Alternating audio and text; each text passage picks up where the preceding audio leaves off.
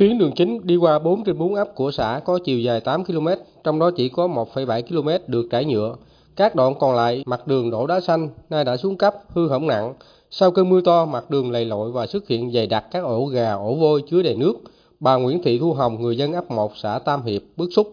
Trời ơi, cái đường đi lậu bể hư hết trơn luôn á. Rồi bây giờ hả đi chạy tùm lum xe cậu đi cả xin cả. Cái lộ này bây giờ là coi như là xình dữ lắm xình luôn á, bức xúc chứ. Thì nghe nói nhà nước đang làm mà không biết làm sao.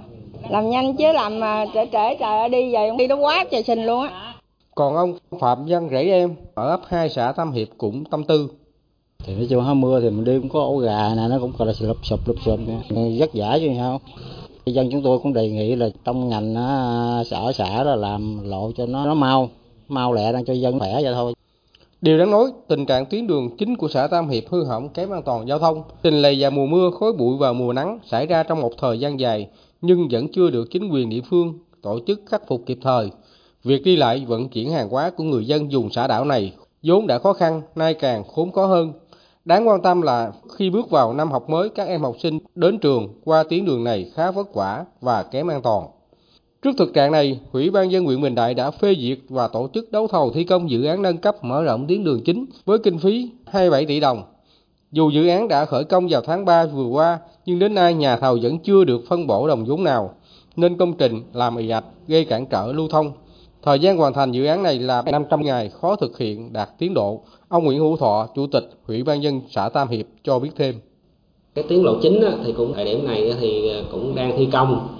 Còn à, vấn đề mà lộ xuống cấp về trước mắt thì cũng à, vận động à, người dân cũng trước cửa nhà đầu đất khai thông để cho nước không có động dũng ổ gà vận động cho sở bán liệu xây dựng cho đá không bốn để giảm giá tạm thời.